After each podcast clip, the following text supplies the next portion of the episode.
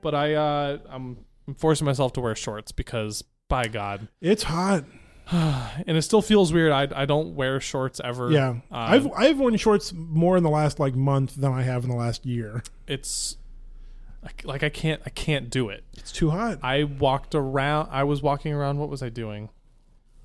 I was wearing pants one day, and I was walking around somewhere, and I like, I was like, no, no more. I can't. and like, you just took your pants off right I there. just took my pants off right there. No, but it's just like It's I, too hot. I think shorts are dumb, and I think they look weird, and I think they're uncomfortable.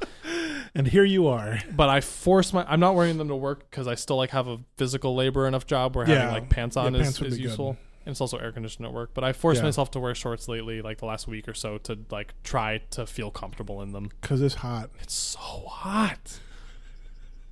Yeah, it was uh, 104 yesterday God, according to my car thermometer. it's really hard to ride a bike when it's 100. Yeah, I wouldn't do it. but I am doing it. Good. Um, just drink a lot of water. Yeah, f- two gallons. Two gallons.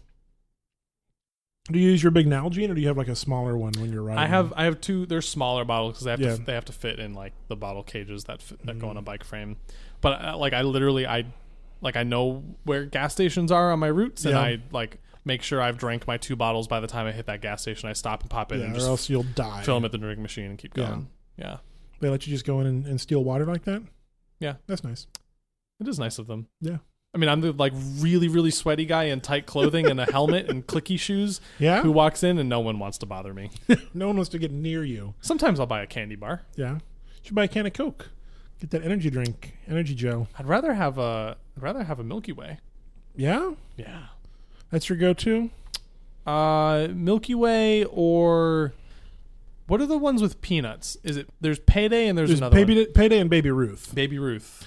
See if so, uh, I used to hike more than I do now, which is none. Mm. but I used to I used to do hikes and backpacking when I was in the Scouts. Yeah. Um, and the Payday was my go-to backpacking candy bar. That's the really peanutty one, right? really peanutty one. And Baby Ruth is more chocolatey. well, Baby Ruth has chocolate. Payday has zero Okay. chocolate. Yep, yep. A, a Baby Ruth is basically a Payday plus chocolate. Yeah, that's why I like the Baby Ruth. You know, but Baby Ruth is a great candy bar. It's also the one that looks like poop if you want to throw one in a pool. uh, that's a that's a joke from Caddyshack, I think, is when we're going back to that one. Uh, there, they someone threw a poop in the pool, but it wasn't a poop; it was a Baby Ruth. Hmm. But everyone left the pool because it looked like poop. I would. Yeah, and then I think Bill Murray like fished it out and, And ate, ate it. it, yeah. Um, but yeah, so no, paydays were great because paydays because they don't have chocolate, don't melt in your pack. Yes. So it was a great like if you're on a week long trek, you put a couple paydays in your pack and just leave them at the bottom for when you get when you really need something, Yeah. and you pull that out, and man, that is the best candy bar. Yeah. Uh, You know, you've done 20 miles today, it's and it's sweet and It's the hot. sugar hits Oh, you so fast. so good. That is just a killer candy bar. But it's also like mostly peanuts too. yeah, so yeah. It's, well, it's also it's it's super salty. and Mm. it feels substantial. yeah. Oh man, that is my favorite candy bar. Oh, and then the bears smell it, and then they come attack you. Yeah, you, you, you hang your pack, man. come on, come on. Um, I, I, uh, before I did like a lot of cycling, Yeah. I like I used to hike a lot, and uh, I also just used to eat. we- I call it called it gorp, Yeah, Uh, good old raisins and peanuts. little raisins and peanuts. Um, but I also always included like uh, the little M and M's. Yeah, those are great. Just having chocolate in there is great. Yeah. and that I used to just like eat that a lot all the time, like just as a snack. Like sure, I it's a lit- good snack. I used to literally like just keep a bowl of it out yeah, and like munch on it. that's fair. I I have no problem with that. Um, and so when I started cycling, I was like, this is a great food to have like with me while I bike because Yeah. Mm-hmm. it's you know like peanuts and the sugar and it's just a, it's a, the perfect thing to have while eating. And so I put a sandwich bag full of gorp in my jersey pocket. gotta be hard to and eat then I while you're rode, biking. And then I like I forgot that chocolate melts. and I remember like like I was in the middle of a ride and I'm hot and sweaty and I pull out it's like a sa- I pull the sandwich bag Yeah. and unzip it and I put my hand in there to grab a handful of gorp and then my hand is just like covered in chocolate and the whole thing is just this like nasty melted mass and Not not as great as you expected. So now it's like Cliff Bars and bananas. Yeah, Cliff Bars are good. I like Cliff Bars. Yeah, I I mean, mean, like, we ate those a lot when hiking too. Those were a standard. banana. So you got to do the banana pretty quick into the ride because a hot banana is It's not great. very Not, undesirable. not not a big fan of the hot banana. Cliff Bar can survive almost anything though. Yeah. Yeah, that's what I take to cons. Mm. Because Uh, usually, if, if I'm going to a convention, like I'm probably not leaving for like lunch.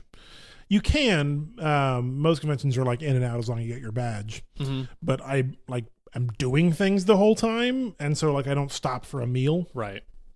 Um, so I'll I'll have, you know, I'll grab a dozen Cliff Bars for the course of the con and just snack on those and a water bottle, and you know, there's usually water fountains. There's usually you, most cons like have convention food, but it's Hmm. like nine dollars for a terrible personal sized pan pizza. Right. Um, so it's like I'll just I'll just get a Cliff Bar, and I I do get into the um, I call them like squeezy juices. Um, Like a Capri Sun. no, so like it's it's a, they come in little bottles. Uh, Lipton makes them. There's other brands as well, and it's basically like concentrated fruit juice flavor.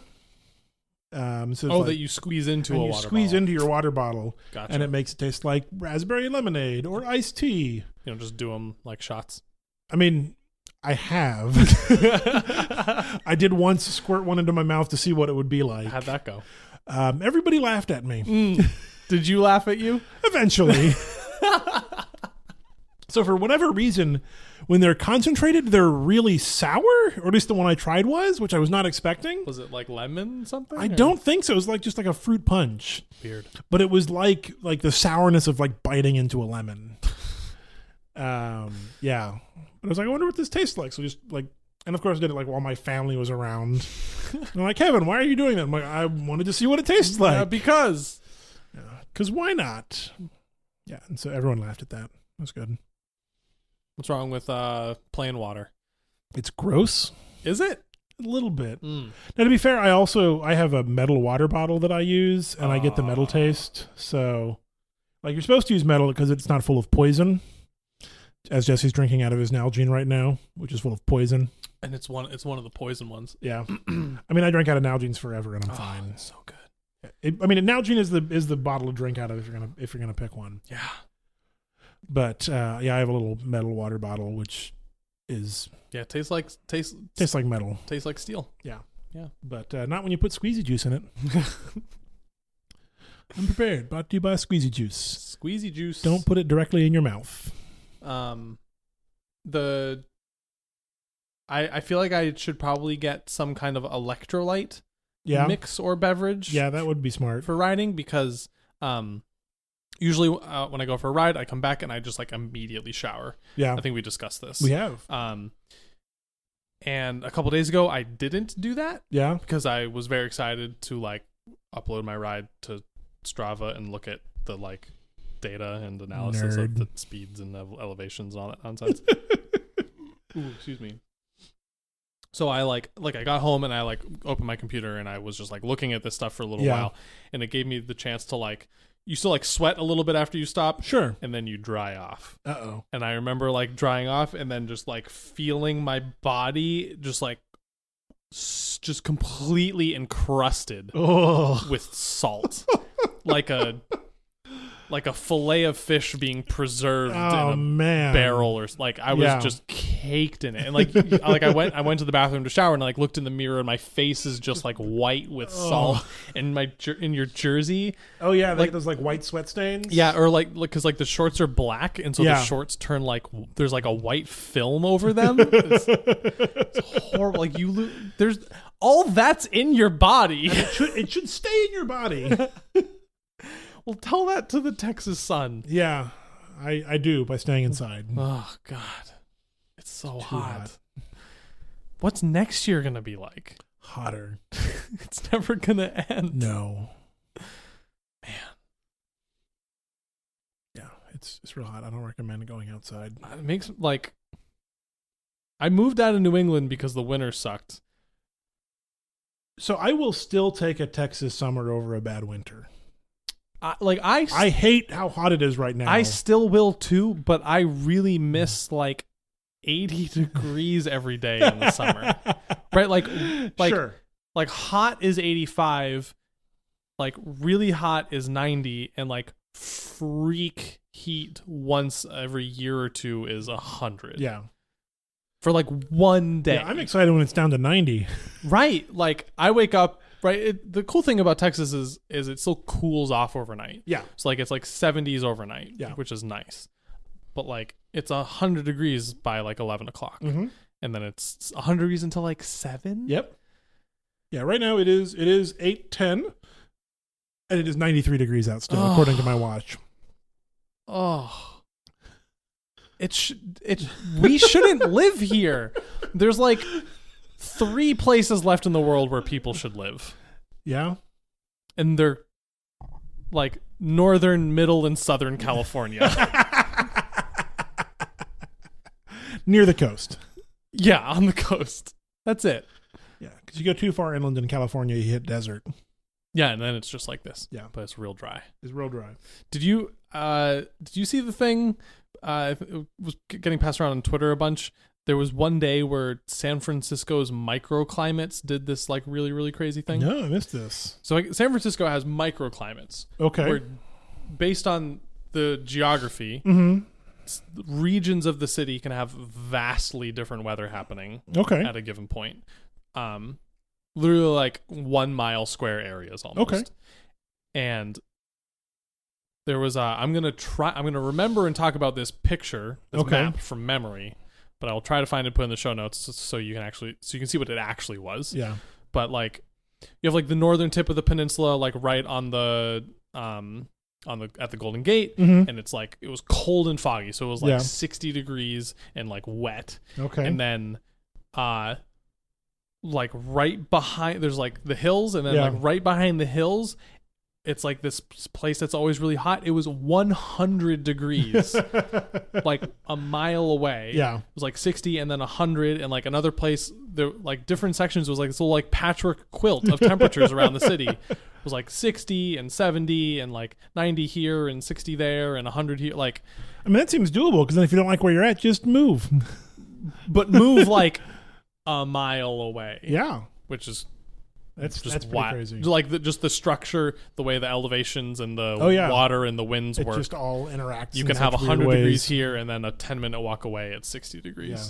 Yeah. I remember I remember as sort of an example of that. I remember getting hit by a cold front once outside.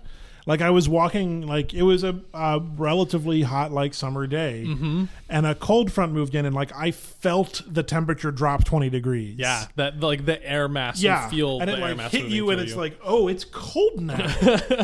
what just happened? yeah, I've experienced that too. It was. It's a very weird like because you just like the temperature is just the temperature. Like that's what it is right now. Yeah. Like the idea that it changes so suddenly was very unexpected. yeah. This winter, there was a day when it was, um, it's like one of the times when it actually got to like 20 degrees. So it Yeah. got like decently cold. But it was like 50, like 45 degrees and it had like been pretty stable for Mhm. a while and then like w- one late afternoon a front came in and in the space of like 30 minutes the temperature dropped to 20 degrees. Ugh. And the and the wind was incredible Yeah. uh, like uh, living here at the domain where there's like moderate height buildings, right? Like the wind is like rushing through these Mm-hmm. Yeah. like short channels and stuff, and it like I had my big window open and the wind was just sweeping through, and this cold air was just like funneling in everywhere. Oh, it was man. really really strange. Yeah. This has been Jesse and Kevin talk about the weather. Yeah, weather weather on the ones. Yeah, weather on the ones. I hope it's a one where you are. if not, uh, wait between eight and nine minutes. Yeah, Two and nine minutes. That works better. just wait, Just wait. Just just wait. It's just gonna keep getting hotter. Just wait. Next up on weather on the ones, it's hotter. It's still hotter. still hotter. I gotta, Oh. I gotta check. Um, it just occurred to me. I didn't do it. Um, are you familiar with the website meh? Yes. Meh.com. They're doing a thing called the meh rathon where every so there's a a counter that just counts down time, Uh-huh. and every time it runs out, they change what product they're selling today. So I've been trying to be watching it. What are they selling now? Uh, the Makey Makey invention kit for everyone. That sounds It boring. looks like uh, some wires and diodes that you can hook up to things. Did you get anything yet? Not yet, but I've only been kind of like half watching it. Uh, I almost got the the meh version of the bag of crap, which is the uh, Fukuburu. Uh, almost got it last night when it was live for like three minutes, Mm. um, and it sold out. Like while I was fumbling to put in my credit card information, I was like, "No, I can do it in time." It sold out, which That's was too kind of annoying. Yeah, that's kind of Mehl's mess. Mez. How do you? How do you pluralize or, or possessive? Yeah, Mez whole Meh. deal. This deal is yeah. I mean, I've bought stuff from Meh. Like they've got good deals, but it's always sort of just like, uh, is this the thing I want? No, probably not. Is this the thing I want? Nah. Meh. I love.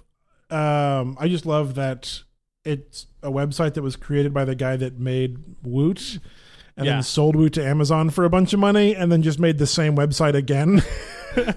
when Amazon kind of ruined Woot, like Right. Woot is is not good anymore. Right, because now that's meh. Yeah. Well, Woot has like a billion deals on all the different things. Like it's just like a warehouse club. Right. Um, but Meh is like one deal. Wo- uh, Amazon really botched the, that acquisition if they allowed him to just literally recreate the thing he sold to them. And do it in the way that I prefer. right. Like, if you're going to buy something, you should make sure the creator can't just quit and then make it again. yeah. I mean, to be fair, Woot had kind of been moving that direction because there were like three or four different types of Woot. So there was like shirt Woot, there was like tech Woot, Hmm. Right, there right, was right. like, uh, uh, I don't know, kitchen Woot. I don't remember all of them. But yeah, it wasn't the greatest. Um, Was there a hoot? System. Was there a hoot woot I don't think for so. owl related merchandise? No, but I would have bought some owl stuff if there was. Was there a boot woot for uh, boot? for shoes? For boots?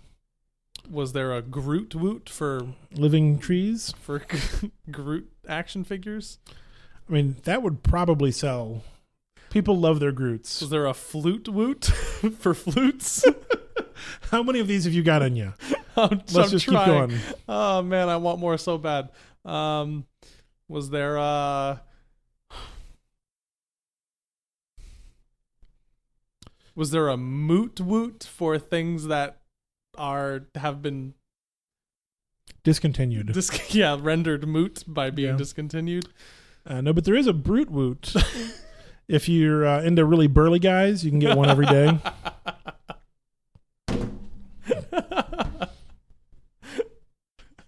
There's also a Fruit Woot where you can get fresh things delivered to you on a daily basis. that one's so obvious. How did I not think of that? Uh, we're gonna sit here and think of every we single are. word. we are. There's a Toot Woot. Just sells Beano.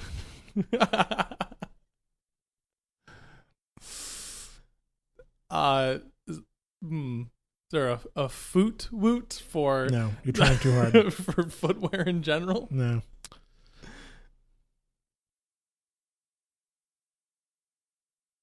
There's there's got to be at least one more. We can do this. I believe in us. Is there a zoot woot for, for zoot suits? I hope so. There's also a suit boot for non zoot suits. Naturally. um Is is jute a thing? No, It's not. no, I think jute is a word. I don't think it's a word. I think it is. You're just going through the alphabet at this point. I am. It's okay. So am I. Ooh, there's a lute woot for uh for lutes. That's a kind of musical instrument, right? there is, That's yeah. different from a flute. It is different from a flute. Okay, a good. lute is a stringed instrument. Mm. All right, what is it? There's also loot woot, which is for um, the things you find in dungeons and pirate ca- chests. What is it? What is jute? It's not a thing. It is. I knew it. What is it? Jute is a long, soft, shiny vegetable fiber that can be spun into coarse, strong threads. So you could have a jute suit woot.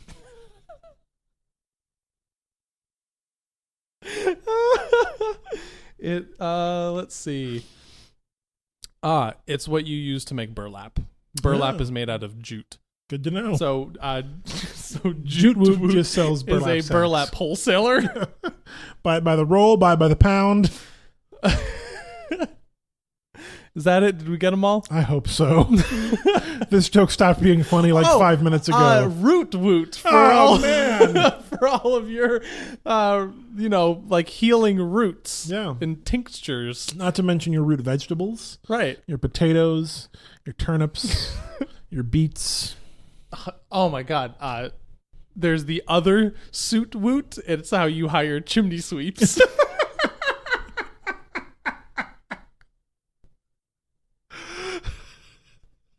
I mean, that one's a bad rhyme, but I'll give it to you.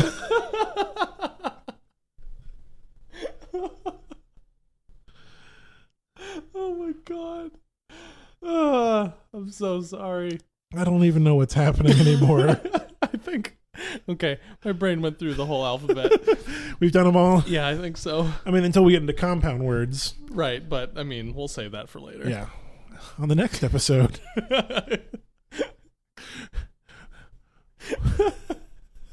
Woot should start like a podcast, like the Woot cast, and it's just this. it's just making ever more and more complicated words that rhyme with with woot.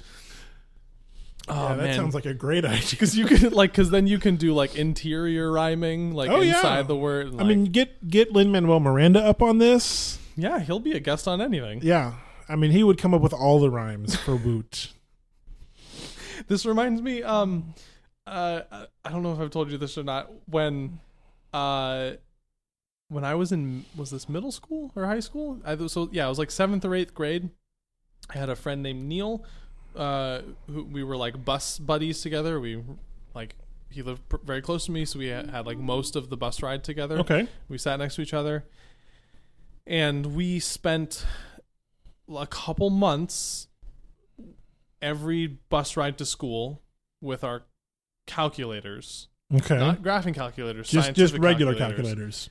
discovering every possible word that you can spell That's pretty by great. holding a graphing calculator up uh, That's ha- pretty holding great. a calculator upside down and using the numbers That's right so like there's the classic oh yeah, sure. Boobs, Boob. right? boobs. Boob. Right. Well, that's how it started. We Yeah. were like, huh, you can spell boobs. And Yeah. we were like, wait, you can also just do boob. And then we were like, what other words can you do? There's limitless possibilities. We, over the course of a couple months, we discovered over 400 words that can be spelled with just the with letters just numbers or numbers upside, down, on on a the scientific calculator. That's pretty great. yeah. I mean, so obviously you've got you've got B O L S. So that's four letters. H is a four. Oh yeah, and H is a four upside down. I mean, that, you got S H. You've got so many possibilities from there. E is a 3 Mhm. And the other kind of calculator Yeah. for can be an A. Mm. Can you use both of those on the same calculator though? No. Okay. That's why we had two notebooks. One for each possibility. Yeah, we each our calculators did them differently, so That's we each had a good. notebook. Man, that's that's pretty awesome. Yeah, so every day we'd get on the bus and be like, "I thought of these ones," and we'd write them down, and then l- we'd sit there and like Try 'em out, just yeah. churn through Yeah. our brains Combinations Yeah. and that's that's pretty awesome. uh, one of the ones I was most proud of is um, oh, six is a G. okay, as well. sure, yeah. Um, the word slays is in like Santa Yeah. rides on a sleigh. S S L E I G H. Yeah, Yep. I can I can see that. Yep. So uh, you you know of MC Front a lot. I've mentioned him Yes. before on this podcast. Uh, he has a song that I I cannot remember the name of it. Uh, Is it about calculator words? it is it is inadvertently about calculator words. It is a word problem. It is a mathematical word problem, like you would do on a standardized test, in the form of a rap. Well, like Sally has thirty watermelons. Yes. um, and the answer, if you do it correctly and then flip your calculator upside down, is boobs. is boobies. nice. Like that's the whole joke.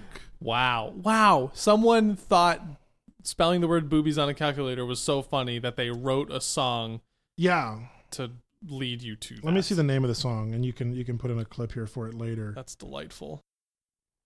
Oh, yeah, okay. No, it is. It is just boobs because the name of the song is eight zero zero eight five. Nice. It's a very silly. I mean, I love I love that calculators can write boobs. It's it's the most important thing calculators have ever done for us.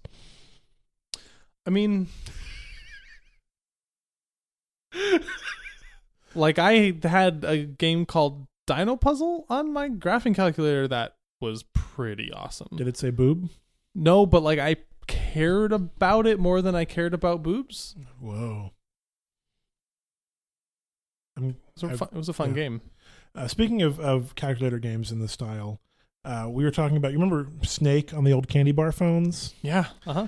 Um, I said to myself when we were, I was talking to other people about this. I bet, I bet there's an app that lets you play Snake on old candy bar phones on your phone. Mm. There totally is, and of it course. puts a picture of the phone on your screen, and you've got to hit the little number keys as if you were playing it. Um, and it emulates Slake, Snake on like six different phones. Yeah, yeah, I had an old. Uh, my mom handed down to me a Nokia ca- candy bar brick, and I played a lot of Snake on Yeah. it. That's all there was. that's what you got. It's a good phone. It's a solid phone still. Man, that phone. Didn't they make like a version of it recently? Like remake it? Oh, probably. Yeah. I mean, like, I don't know. Smartphones are kind of evil. I'd take an old candy bar phone again. You can get one. My uh, future brother in law has a flip phone. Really? Yeah. Doesn't have a smartphone. He also has a smartphone. Oh, why does he also have a flip phone? I don't remember. Is it like a for his job thing, or is he? It might weird? be. He's a he's like a reporter. Hmm. I don't think you knew that. No. Yeah, I didn't know that. He works for. I- He may be an editor now. He may have gotten a promotion. why? I, why would someone need a flip phone? I don't think he needed a flip phone. I think he wanted a flip phone. That's very strange. Yeah, he's kind of a weird dude. Nice guy. Is it a drug thing? I don't think it's a drug thing. I mean, he does have some money. It might be a drug thing. That he's getting that reporter money. Yeah, There's there's no such thing. as just reporter- his reporter money. There's no reporter money. And he works for a paper in Oklahoma City, Hmm. Yeah, definitely no reporter the Oklahoman. money. That's a nice name. I mean, they do some solid reporting. There was a really interesting uh, story that he was a part of recently, which is say last six months or so, Mhm. um, about like all of the unsolved homicides in Oklahoma City Hmm. because there's a bunch of them. Did he uh, solve any? No, Hmm. it was more sort of an expose of the fact that like, hey, if you get murdered, there's not necessarily someone who's going to solve it. Yeah. Too bad. Yeah, well, I mean, sort of like pointing out that like, I mean, that's what reporters do. Yeah. is you know they find out things that should surprise you and say you should probably know about this Yeah. It's kind of like a hey, the detective department. yeah they should they should maybe figure out who murdered all these people Yeah. like they're not they're not a great hit rate. yeah That's interesting. yeah Hmm. It's weird thinking about the idea that like things happen in Oklahoma. apparently they do all the time including but not limited to murders And reporting. yeah and reporting That's it though. Yeah. Do you ever get that feeling where you, where you realize that like I think there's one of those like weird words for like German words for this, yeah but I get it when I'm like in a new city or even just like flying mm-hmm and like you see a different city and you're Yeah. like, "Oh, there's just like a million people here who like do things and have lives and Mhm. like there is a word for that it's sonder s-o-n-d-e-r oh yes, yes. E uh, the sort of realization that everyone around you is like living a detailed and complicated life not unlike your own it's a little different from that because Yeah. it's to what I, the sensation I'm thinking of is related to the like difference in geography from you. okay But, like because I can get that like walking around the city, You can, right? yeah. I'm like, oh, look at these are just strangers around me, but they all have lot, right? Like I know that feeling, but this one is like the fact that there's a whole city somewhere else, like somewhere else full of people that I've never been and they're all doing something and I've never like I have no way of understanding what they're doing cuz I've never physically been there. Hmm. Like they're in a totally different like geographical context than I've ever been in. yeah But- yeah, there's probably a word for that But too. somehow it still exists. Yeah. It's like you know in old uh real-time strategy games where the map is black until you walk there and explore it. Yeah, the fog of war. yeah fog of war it's like it's like when you reveal the f- the fog of words revealed, and you're like, oh, there's like a whole bunch of stuff happening here, and I just Yeah. never had any way of knowing there was stuff happening. Yeah, I do think about that sometimes. I, I think about it when I think about it. It's not often when I'm in a place, although that has happened. But I think about it when I think about places I've been to and have not returned to. Mm, like it's still happening there. Yeah. Um, Prague is a good example. I spent a month in Prague when in grad school, uh, and it was amazing. I like want to go back. Mhm. Um, but I think about it every now and then. I think about my time there, and I think about like, oh, this restaurant I went to a bunch, like it probably still exists, and like people are eating food there regularly. Yeah. Um, but that was like four, more than four. I've lived in Austin for six years. That was like seven or eight years ago. Huh Yeah. or like the theater that I went to because we went to the National Theater a bunch. Like that is consistently putting on plays for the last eight years. Like and has not stopped existing because I haven't seen it. Right. But it's Right. hard to it's hard to rationalize or wrap your head around things existing that you can't experience or don't experience. there's kind of a um and yeah i know i'm like using this example wrong it's kind of like a schrodinger's cat yeah, there's element to you it are where using that like example wrong. right but like but but uh, it's like there's something to the fact that like i'm not observing it so, how So- can it be real Yeah. like Well, your your brain can't comprehend things that you're not experiencing. right It's but- very difficult to do so. like i remember the first time i visited uh like other big cities like san francisco or portland Mhm. that i've been to in the last couple of years and like you go to that city and you're like oh like this major city's been here forever yeah, like somehow it was here forever and i th- that just wasn't never knew. ever yeah, like i knew i knew in my brain it existed but like when you get there you you didn't are like experience it. huh like i didn't just like spawn this into creation through my observation did i No, it was there the whole time probably. and i'm just now observing it yeah, and yeah like i was in portland five something years ago Yeah. And, it's, still there. apparently still just going Yeah. and right i guess Yeah. hopefully This has been Kevin and Jesse aren't high, but kind of act like they are sometimes. this is hey at least we're not talking about root woot anymore This is an improvement, I guess.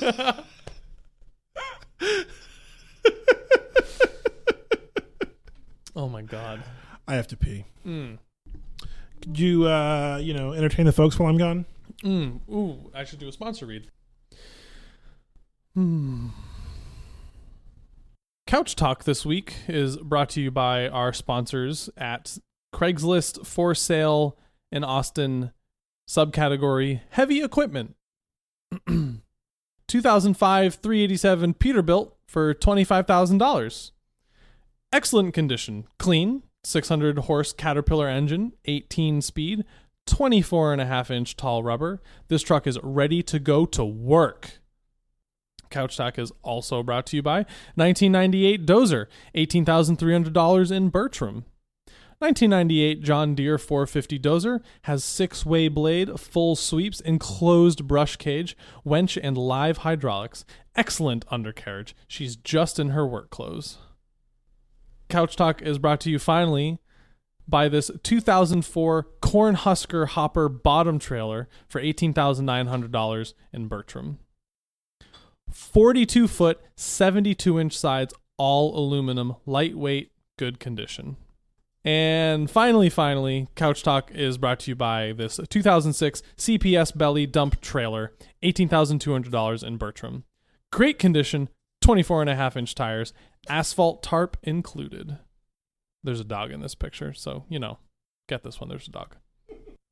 And finally, finally, finally, Couch Talk is brought to you by this 1984 Rolls Royce golf cart for $7,500 in Rockdale. 36V Volt? 36V has original seat, not used much, a real classic. C- Call Ronnie. Once again, that is a 1984 Rolls Royce golf cart for $7,500. You can call Ronnie. Call Ronnie. Call Ronnie. Uh, I was thinking of other things that could sponsor uh, Couch Talk, Uh huh. and uh, I was like, Couch Talk. Brought to you by peeing off a bicycle in the Tour de France. if you're gonna pee off a bicycle, do it in the Tour de France.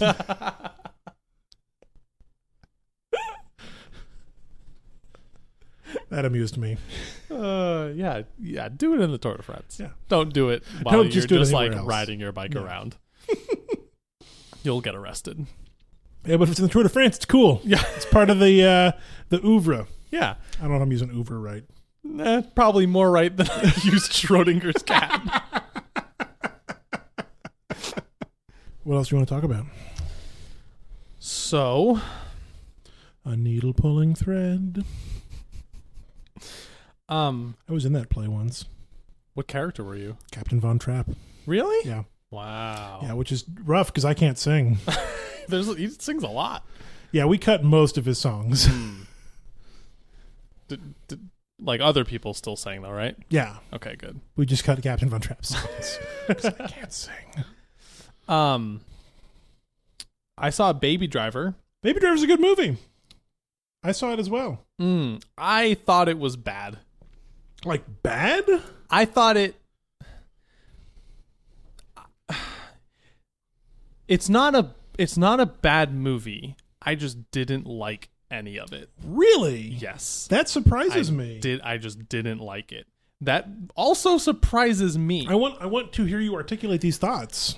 So, I um, I was very excited about Baby Driver. As was I. I like Edgar Wright. Yeah. I'm not like an Edgar Wright super fan, um, but like his style and skill at like using like the visual composition of his movies is incredible. Yeah. And I really wanted to see that applied to like cars going fast, Yeah. right? This had cars going fast. it had cars going fast. Like I wanted I think what I wanted was Fast and Furious, As directed by Baby Driver, but Edgar Wright. but like styled and like silly and lighter and funnier the way I thought Edgar Wright would, would make it. Okay. And I get that Fast and Furious like isn't really all that serious anyway. Yeah. But it is like hyper macho. Mhm.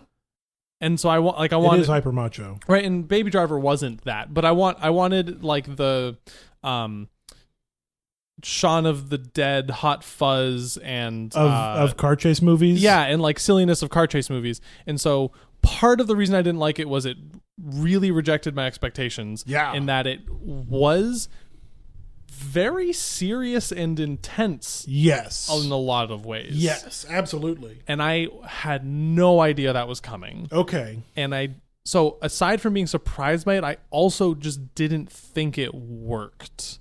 And I don't think it earned it.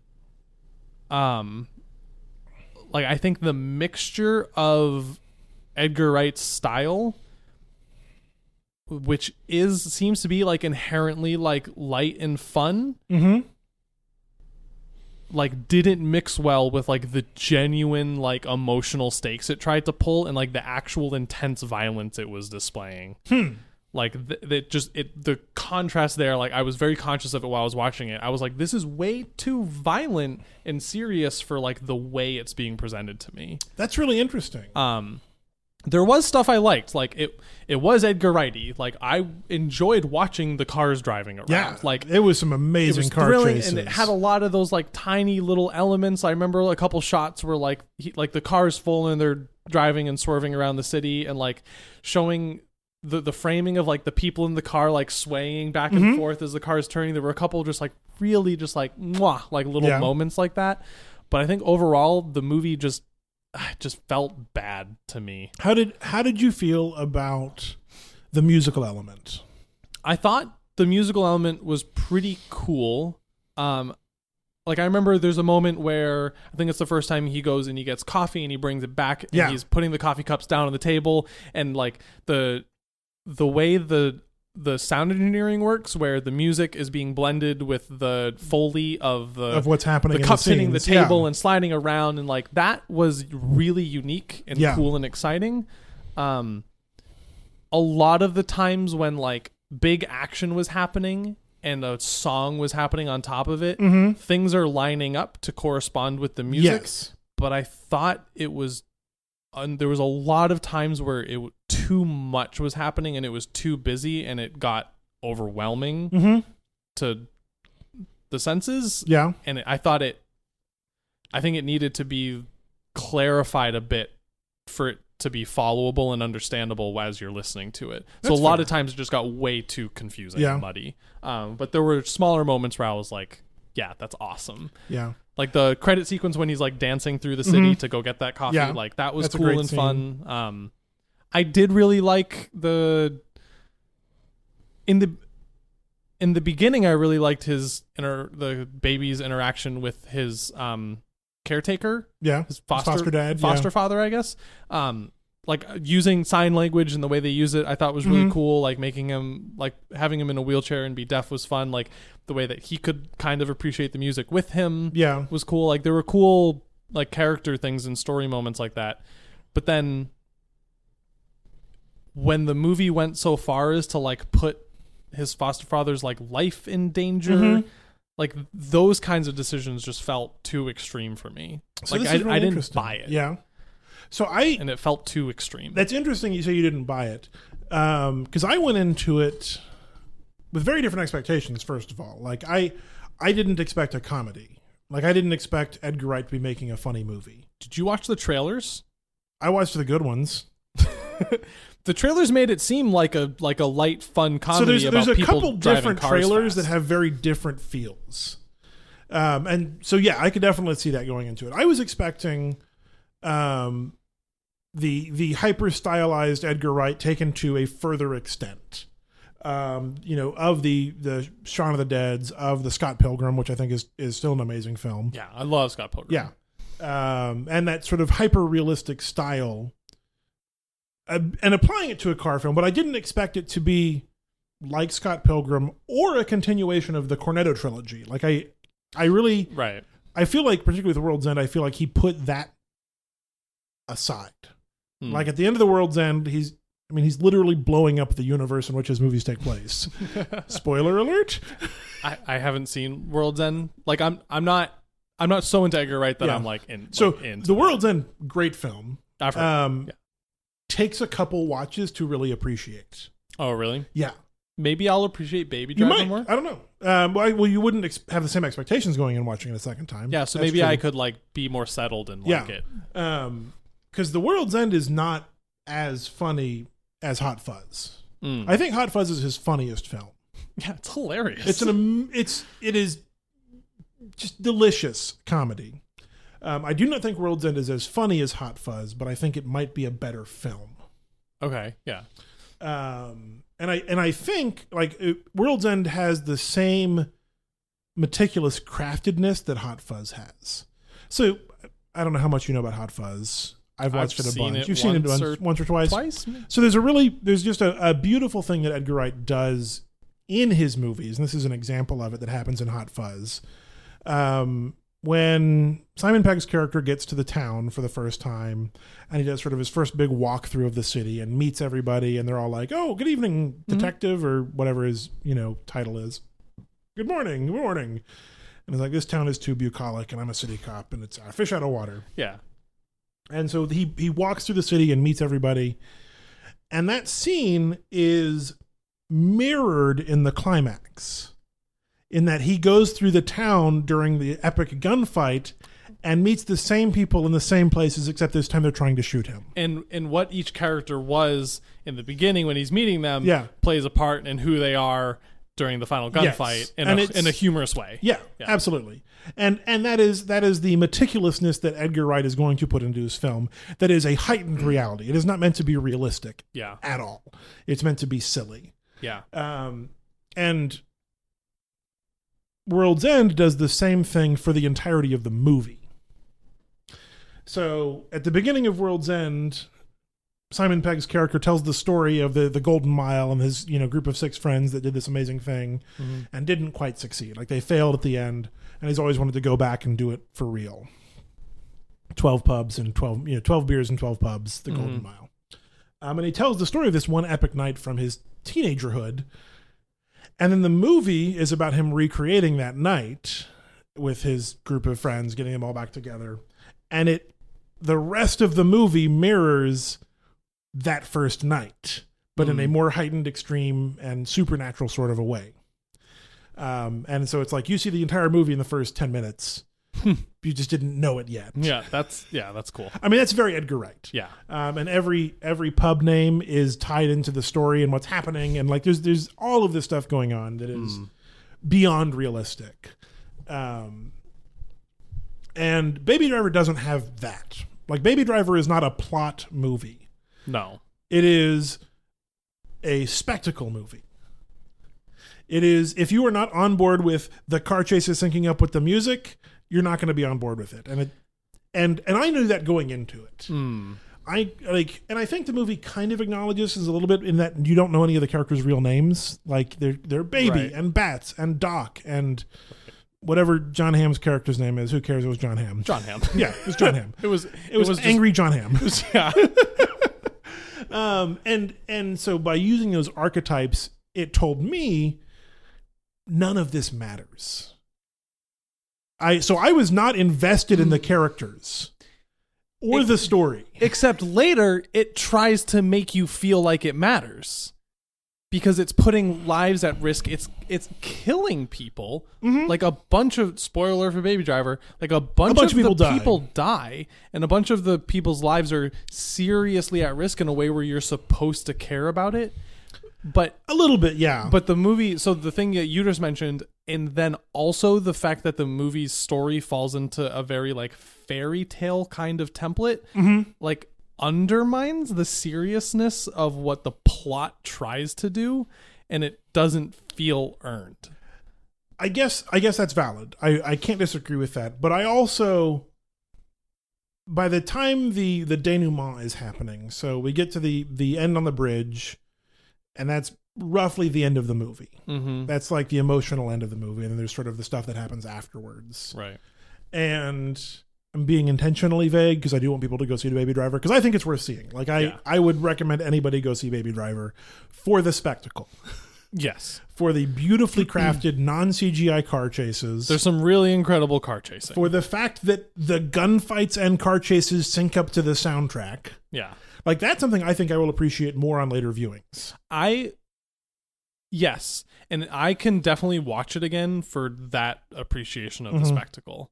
Um I would really really like to baby for Baby Driver to be a influential movie and see and see this kind of style and construction happen more. like I awesome. I love like carefully editing like Well, and, and all Vid- of video Edgar to Wright music. stuff has been perfectly edited. Like that's one of his hallmarks. but this but this is like the whole point of this is for like literal like touches and actions Mm-hmm. in the shot to line up with a musical cue like Oh. beautiful. i want lots of movies to do that Yeah. that'd be great Yeah. and i so i think it'd be cool I, this is obviously going to be a successful movie it has a 97% of rotten tomatoes right now obviously lots of people like it Mm-hmm. and it's going to be influential so i think that's cool Yeah. But- um, I also think this is spoilerish or, um, I mean, it's a theory. I have a theory.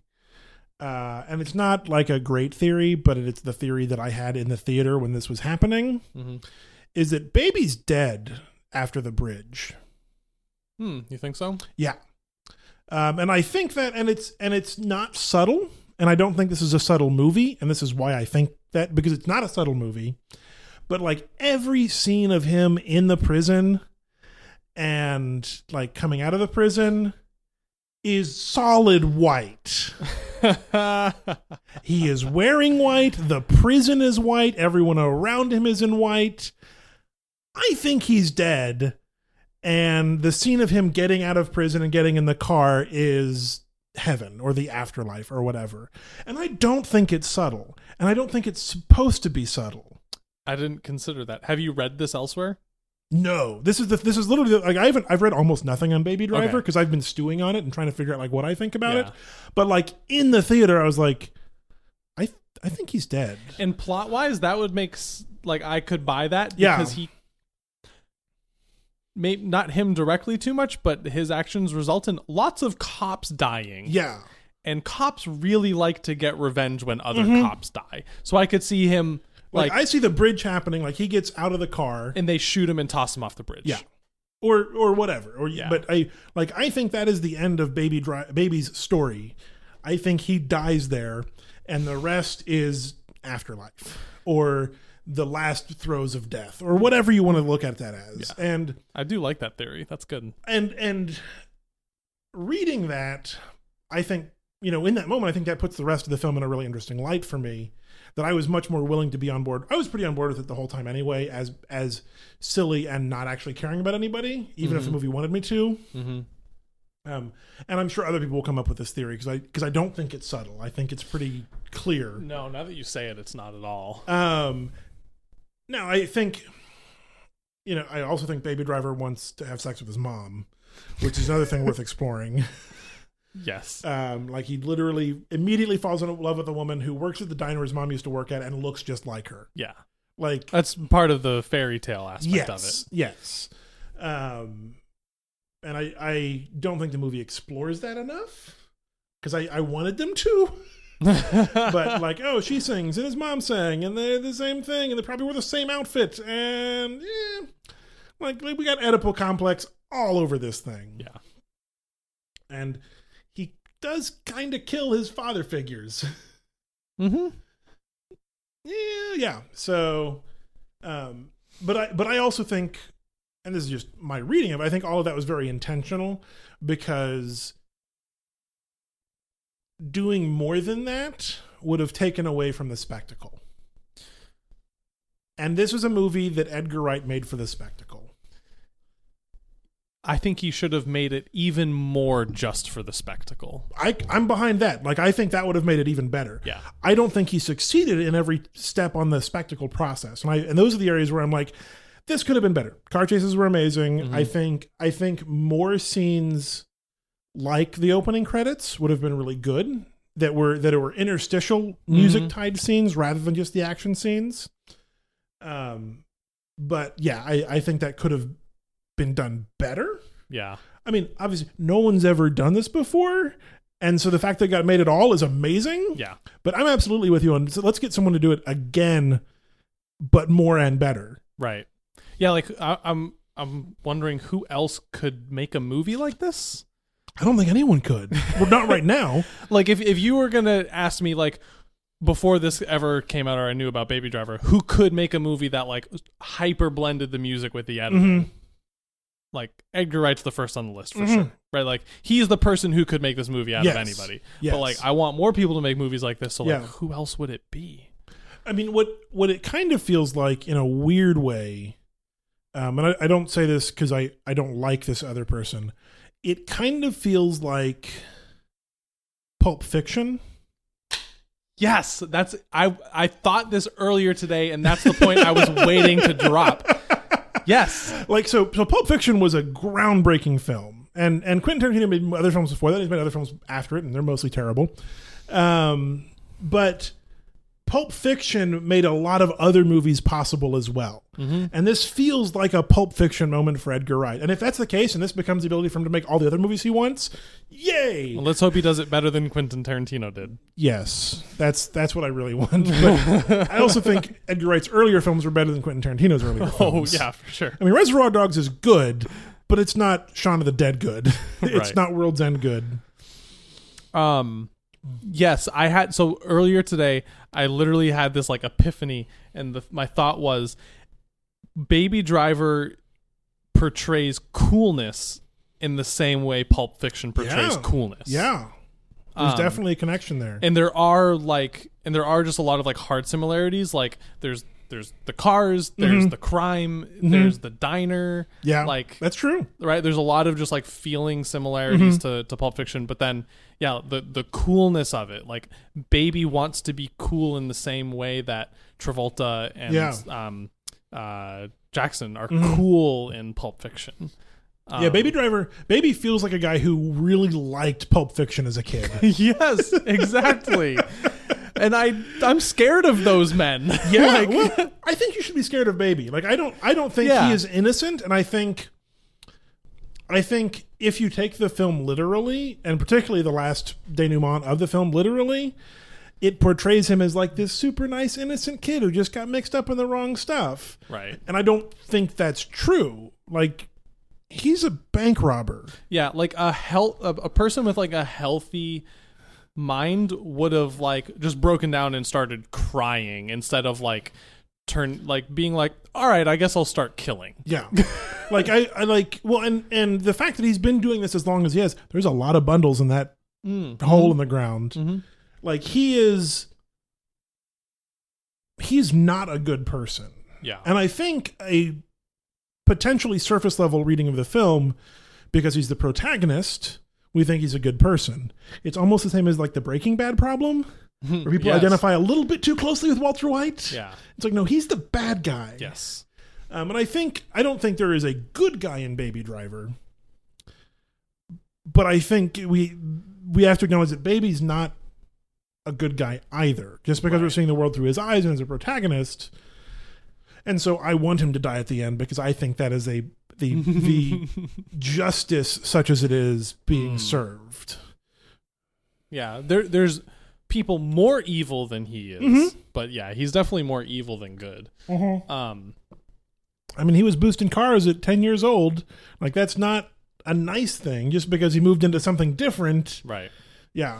Um, the one other major thought I had about it, and I wish I had been conscious of this question while I was watching it, Mm-hmm. because now reflecting back, I can't be sure of the answer. But as far as my memory is accurate, I don't think the movie passes the Bechtel test, No, no, right? not at all. like because there's no. I mean, the Deborah is barely a person. yeah, Deborah is Diner Girl, and Yeah. she's his love interest. Yeah. And then the only other female character, Other than the dead mom. yeah, there's dead mom, but all she does is get punched by her husband and crash. Yeah, her and car sing. And sing. Um, the only other female character is, I forget her name, hot girl. Yeah, John Hamm's uh, girlfriend. yeah, um, which is, is saying something. I can remember like Bats, Jamie Foxx's character, but not this woman because Yep. she's barely a character Um, and her characterization is she's attractive. and attracted to Jamhan, but who isn't? I, pff, I am. Yeah, exactly. Mm-hmm. um the the thing that i thought was really egregious and like made me feel Mhm. was really gross is when uh they're in the room all talking and bats is ogling her hmm in a way that is working to characterize bats as a bad guy Yes. Mm-hmm. because he's objectifying and ogling her but still she gets up and walks towards baby and the camera like Oh, absolutely. like tight Lingers shot on her ass. follows yeah. her ass as Yeah. she walks over, and Yeah. it's like, and the ca- and the and the sh- movie is saying the camera is Bats' perspective, and he's Mm-hmm. But watching also, her. And hey, being look gross. at her ass. Right, and Yeah. like like you can portray Bats as being a womanizing asshole without allowing me to d- be the Yeah. same. Yeah.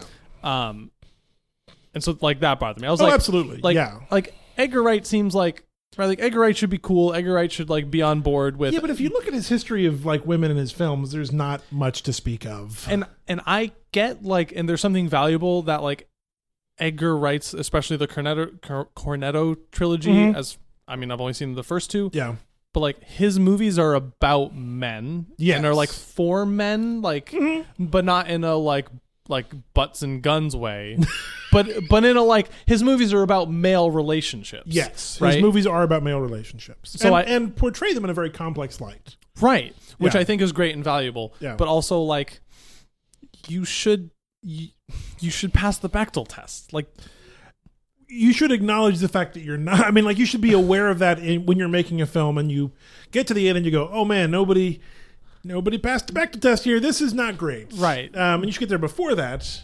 Um, I'm not even sure Scott Pilgrim passed it. It had you know three or four major female characters Right. between Ramona and Knives and Kim and Envy. but their only connection to each other was through Scott. Yes, which is a problem. And and I would say Scott Pilgrim is the best in terms of female representation. It's also not something he like wrote from scratch. Like those were all characters that came out of the original Hmm. Right. work. Yeah. Yeah. So I don't I don't put that at his feet. Yeah. The Cornetto movies are original scripts, right? Yeah, he wrote them with Simon Pegg. Okay. Um, and then Simon Pegg wrote Star Trek Beyond, and I realized that Edgar Wright was the one with the talent. Did Edgar Wright write Baby Driver Yeah, as well? technically he storyboarded Davy, Baby Driver first. That's a really interesting thing about the film that was uh come up in some interviews and stuff, is that he storyboarded it first and then wrote the script. Famously, like uh, Mad Max. Oh yeah, I guess Mad Max did the same thing. Yeah, Uh, but there was literally wasn't even a script Yeah, afterwards. it was yeah. just storyboards. yeah, um, and he did that so that he could plan the songs and the soundtrack and and the shots all together and making that a thing. Yeah. It's the kind of movie that that feels natural yeah, for. yeah. Um, and I, I I was not familiar with ninety percent of the songs. Mm, neither was I. And I think if I was more familiar with them, the music, car chase, song stuff would play better. And Hmm. so that's why I think that I will appreciate it more in future viewings. Well, it was all like 60s, 70s music, Mm-hmm. right? And all, which is an interesting decision because, like, I wonder how this movie would play with the public if it was like uh taking advantage of like 90s nostalgia. Like, what if it played a bunch of like, what if it was like 90s pop? Mm-hmm. Like grunge hit. And that would like feel appropriate for, For the character, for baby yeah. and his age. yes. Like, but what what he's nostalgic for is his Mother's. is his mother's music. Yes. Right. Um, but if it was for himself, like it could be like '90s music. And, yeah. And, I think might play better, maybe. But Like- I also know that music better. like so, some yeah, someone like me and all us millennials who are going to see this movie Mm-hmm. would have a further personal connection to it. Yeah. I think that's true. Um, but uh, I'm wondering how much the success of Guardians of the Galaxy affected the music choice. yeah. there's that's a a relation really interesting there's a thing relation there. between Baby Driver and Guardians because Guardians like didn't do the same thing with the music. Yeah, and but they editing, made but, music a big part of the experience. right, and it was a similar era Yeah, music. although it was all music I recognized. Like I knew the opposite number of songs I knew of Baby Driver, I knew for Guardians of the Galaxy. yeah, the Guardians used bigger hits, Yes. but f- I think like from the same era mostly. Yeah, yeah, roughly Um, the same era. I wonder if. I wonder if Guardians used bigger hits because Disney has more money. Well, so Edgar Wright said that every song in that movie was what he wanted it to be. Hmm, Okay. So like he picked the music and said these are the songs we're going to use and cleared the rights before starting production. how old is Edgar Wright? He's got to be in his mid 40s. I mean, he was making TV shows 20 years ago. So that's not even necessarily his music. not necessarily no. That's weird. It is. It's an interesting thing. I mean, to be fair, I'm really into music of the '80s, which is not my generation's music. Um, like Talking Heads, They Might Be Giants. Those are you know the new wave sort of group of stuff I really enjoy. Oingo Boingo. Yeah. You know, bands that split up in the mid '90s that I've discovered later in life that I love. Yeah. But uh, I mean, They Might Be Giants are still playing because they're awesome. But Yeah. Uh, Someone has to survive. Yeah, but that, but so I I can understand being into music of a different era and Mm-hmm. knowing it really well. Yeah. But yeah, he cleared all the music that he wanted. He also did something really interesting, which is he wrote the script. When he wrote the script, he then sent it to the actors with the soundtrack, like on a CD. Mm, Like, And, like- listen while you read. Well, yeah, and like with cues, like hey, start this song here Nice. for this section to Nice. get the feel of it. yeah um it it was such a strange experience because it, uh it wasn't the I didn't have like Phantom Menace syndrome where I was watched like I watched it and I finished Yeah, it we and I all was like like that, right? Yeah, that was great, right? Everybody Right? like like as the movie played, I was like, "Oh God, I don't like this." Yeah. Mm-hmm. like I'm not I'm not enjoying this. What's happening? Which is a really strange experience because I go to the theaters very rarely, Mm-hmm. and I go to the theaters when I'm very confident that a gonna movie like is the so good, I'm gonna like it. Um, Yeah, and I'm used to like that's kind of problematic too because it, right like confirmation bias Yeah. is playing a huge part Yeah. there like I go to the movie and I'm like I'm supposed to like this this is good right I'm gonna like this, and like last time I went to the movies was Arrival I think and that was great. Arrival was great and I was full I- like I'd watched the trailers, I'd read about it, Yeah. I was like ready for how good Arrival was going to be, and then I went and it was great, and I was like, yeah, that was awesome the whole time. Yeah. But same exact thing. I had read about Baby Driver. I had listened to people talk about how great it was, how much they loved it. I watched the trailers. I was all excited. I went because I knew I was going to like it. And you didn't. And then I was like, this is bad. What's happening? yeah, that's gotta suck. But uh, I guess I'm wrong because it's 97% on Rotten Tomatoes, and everyone else I've talked to really liked it. Well, so th- this I want to talk about Rotten Tomatoes for a second because I'm I'm I don't I'm not against Rotten Tomatoes. Um, I'm a little bit against how people interpret Rotten Tomatoes. Mm-hmm. It means it's only 3% bad. Yeah, that's what it means. Good. We discussion over. no, I mean, I, I look at movies like uh, the, the example that always comes to mind is the Muppets, the Jason Segel Muppets Mm-hmm. came out, you know, four or five years ago now. The Muppets had a 96, 97% Rotten Tomatoes rating. hmm. Um, and I saw it, and it was fine. It was good. It was not great. The songs were bad, and that made me sad. That makes it better than The Godfather, probably. Yeah, probably. um, and the the thing I always remember when I think about the Muppets and I think about Rotten Tomatoes is everybody ninety seven percent of people had a positive opinion about it, based on however Rotten Tomatoes decides a positive opinion is, which is a whole other problem because they you know if you don't put a number on it, how do they know it's positive? We picked. Um, and so it's very binarist in that sense, either positive or negative. It's it's fresh or it's rotten Mm-hmm. for each review, and then they average those. So 97% of people who reviewed the movie said it was good, Yeah. but good could be a B minus. Good more than it was bad. Yeah. Um, and so the fact that everybody liked it pretty good does not make it a great film. It means everybody went, yeah, that was pretty good Yeah. at the very minimum. Sometimes a movie that's super polarizing, like a 50% Rotten Tomatoes, might be a movie I love. Yeah. Might be a movie I hate, but it's often a movie that has done something more interesting. Mm. I, I mean, fair, Baby Driver is super interesting. Like on that scale, I think I did a great job. Yeah. But you know, a movie that I walk away going, "That was amazing." Everybody else goes, "That was garbage," because it was so out there and unexpected and unbelievable. Um, can often be a lower Rotten Tomato score. Right. You you see this with um Pixar movies. Yeah. Um Pixar mostly makes great movies. Mhm. Um sometimes their movies are just good. Yeah. Like once their movie was bad. Yeah. Cars two. Yeah. Um I didn't see Cars two. but when a Pixar movie comes out, usually like the first week or whatever, it's 100%. Yeah. Like all the initial reviews are, pos- are positive and it's so it's 100% and you think like, "Oh, did Pixar just create another masterpiece?" No. It's a hundred percent. This is a perfect movie. Mm-hmm. But it, but that's like, th- this is a whole other thing. But that's like Pixar's crutch is they know how to make movies that, That everybody's gonna everyone like. is gonna go. That was more good than bad. Yeah. Therefore, Like at when 100% Rotten Tomatoes. when a hundred people say that, hundred percent on Rotten Tomatoes. Yeah. Look, it's the best movie ever. yeah. But it's, you know, Finding Dory. Yeah. I haven't seen Finding Dory. I'm Neither sure have I. it's- I'm sure and it's I'm fine. Sh- and I'm sure it is more good than bad. Yeah. And everyone else in the world also thinks it's good and bad because Mm-hmm. that is Pixar's skill is to find a way to make stories that everyone can like Yeah, but most of their movies are not Wally or The Incredibles. or Ratatouille. I haven't seen Ratatouille. What?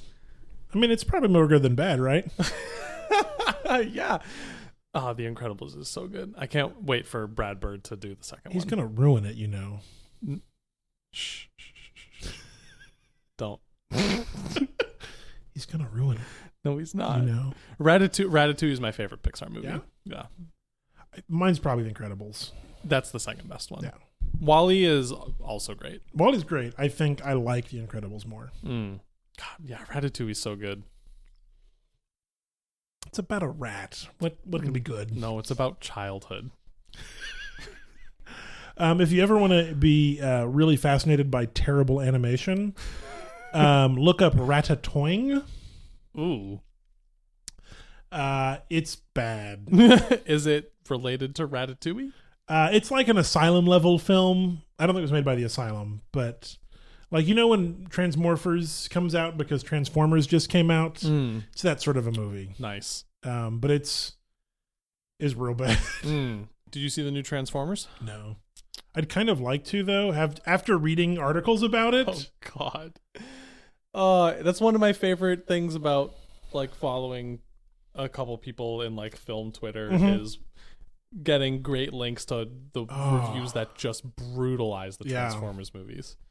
it's one of my favorite uh, current YouTube slash critic people is Lindsay Ellis. Um, I she Mikey linked to her at one point, and Mm. I was like all in. Okay. She's done some. She um she worked for she worked with um Channel Awesome for a long time, who did like that guy with the glasses and Nostalgia Critic. Okay. Don't watch any of their videos; they're all garbage. um, but so there was a, there was a guy with glasses who called the Nostalgia Critic, and he's still making movies, making YouTube videos, but they're garbage. He's a garbage person. Okay. Um, but he wanted to expand his brand, and so he went out and like hired somebody to be another a critic, but also female, and so she became the nostalgia chick because that's what it is. And anyway, Lindsay Ellis was playing that character for a long time and made a lot of videos under the name the nostalgia chick, um, and eventually like left Channel Awesome and the nostalgia critic and all of that sort of stuff because basically they were all garbage people. It, is this like playing on the appeal of nostalgia the way that like BuzzFeed lists about the '90s does? A little bit, yeah. Okay. Yeah. Um, but she was like a film studies major and like has a lot of really interesting opinions and and has since moving into her own channel has made some really awesome video essays. Cool. Um, her one on why Belle in Beauty and the Beast does not have Stockholm syndrome is real good. Hmm. Uh, she's also got one on um, there's a lot of Disney stuff. Uh, she's got one on Hercules, um, but she's doing a long form series on the Transformers movies. Hmm. as as someone who is a film critic, acknowledges that the Transformers movies are hot garbage and absolutely loves them. Really? Um, like loves all of them? as the garbage they are. Wow. Um, but what she's doing is she's going through, she's going through all of the different, she's like she's going through different types of film studies and the various critical lenses that are applied to film studies, and using the Transformers movies to explain and talk about them. That's cool. So, like talking about auteur theory through the Transformers films and Michael Bay, talking about feminist criticism through the Transformers films and Michael Bay, talking about like post colonialism, I think is one of the ones she's going to do. Like, so talking sounds- about. They're amazing videos. That sounds so hard. Yeah. like to use Um, the Transformers series to illustrate like these concepts. of Yeah, film and it's and it's criticism. but they're fascinating videos and very well produced, Hmm. and just amazing. Um, and she's still making them, so she's only done like four of them so far. Mhm. Um, but like talking about like feminist theory through the th- lens of the Transformers, and like h- how the Transformers movies do not have any female Transformers. Mm. But what does it mean to be female and a Transformer? Like you're a giant robot Yeah. but there's definitely a scene where like Bumblebee pees on a dude, and they're all coded as male. There is that scene where Bumblebee pees on on uh, John Turturro. How many of the Transform- Transformers movies have you seen? Three, I've also seen three. no, two and a half. The P's in the second one? First one, no. yeah, No. Tur- really? yeah. John Turturro gets peed on by Bumblebee in the first movie. Oh, the second or the third one is the The balls, the balls. yeah, that's the second one. And the second one's also the one with the two black ones. Yeah, Jazz and something else. jazz and racist.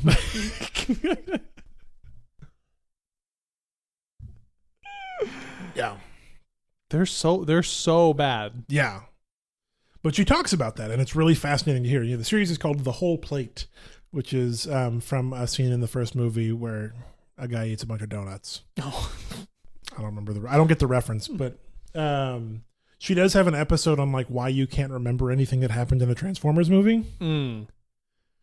Because Mm. there's a little like pattern that plays at the end of each one that wipes your brain. No, uh, it's it's because of the way the films are made, um, and the fact that there is literal information overload happening on the screens at all times, and so you cannot process it all. Mm. Um, and she tells a story in, in the, that video talking about how she went and saw Transformers with one of her friends, the first one that came out. And her friend, like a couple weeks later, was like, Was there a scene in that movie where Bumblebee peed on, tran- on John Turturro? And I'm just like, No. They're No, no, good. it's like, it's like, I think there was a scene that had like goofy sound effects, like a peeling as his hubcap came off, and then he peed on John Turturro. And she's like, no, that's not, that wasn't in the movie. There couldn't have been. that. No. but it definitely, definitely happens in the I movie. do. I do remember it. Yeah, I remember it because it stuck out of my brain real hard as like, oh, this is the kind of movie we're making. I remember it because I thought John Turturro. No, you're better than this. I don't think I knew who he was at the Hmm. time, so um, it was it was before my Coen Brothers phase. Yeah, like John Turturro. could, I'm like I'm sure he made more money than he's ever made playing in Coen Brothers movies, Oh yeah, and that's why. And I like I fully respect actors who do that. Like yes, like you get to be a voice actor in the Garfield movie or whatever, Yeah. so you can make your millions of dollars. Isn't um someone famous? Uh, Michael Caine is in the new one. really? Yeah, and he's got to say Transformers lines. like yeah like michael caine it, but yeah you know michael caine wants 10 million dollars sure, so who doesn't? he'll he'll show up for a, a couple days on the transformers set and do Mm-hmm. Yeah. his job and leave and still still be michael caine So from what I've read about the newest Transformers, there are some really awesome, terrible things in it. mm-hmm. Um, like there's a centuries-old cult called. Uh, well, first of all, do you remember the name of uh, Shia LaBeouf's character in the Transformers movies? even stevens Yep, that was it. His name was Sam Witwicky. okay i remember that now Yeah, yeah, it sticks in your head is because it's just one of the more terrible things in that movie. witwicky Yeah, Witwicky. Yeah. because it's a funny word. Yeah. Um. So it turns out in Transformers, the number five, or Transfivers, as I've seen people on the internet calling it, which is pretty great.